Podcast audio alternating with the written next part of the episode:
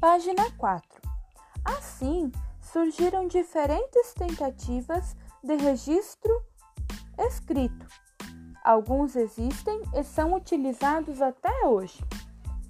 Então, a atividade da página 4, uh, o que, que nós vamos mostrar para as crianças? Então, que uh, existiram né, lá na pré-história uh, várias tentativas de registros escritos criados por diferentes povos em momentos distintos da história da espécie humana. Então, depois nós vamos mostrar para eles alguns tipos de registros escritos. Por exemplo, a escrita cuneiforme na Suméria, que aí tem uma placa de barro e alguns símbolos. A escrita hieroglífica do Egito, que aí tem alguns desenhos também em uma uh, placa de barro. A escrita ideográfica no Japão, que aí já começam os símbolos que nós conhecemos hoje, né? Uh, lá do, do Japão, o jeito que eles escrevem.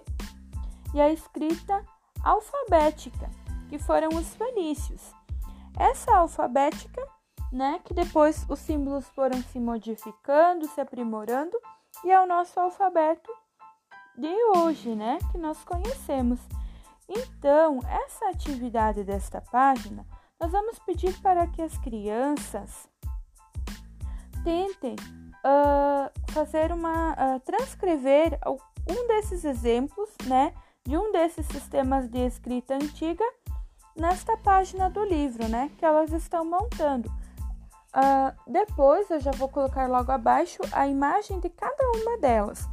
E aí a criança escolhe, né? Se quer a escrita suméria, a escrita do Egito, a escrita do Japão ou a escrita alfabética dos fenícios, que é a que a gente conhece hoje. Escolhe uma delas e faz, tenta transcrever, né? Tenta fazer o seu desenho ali no espaço da página do livro.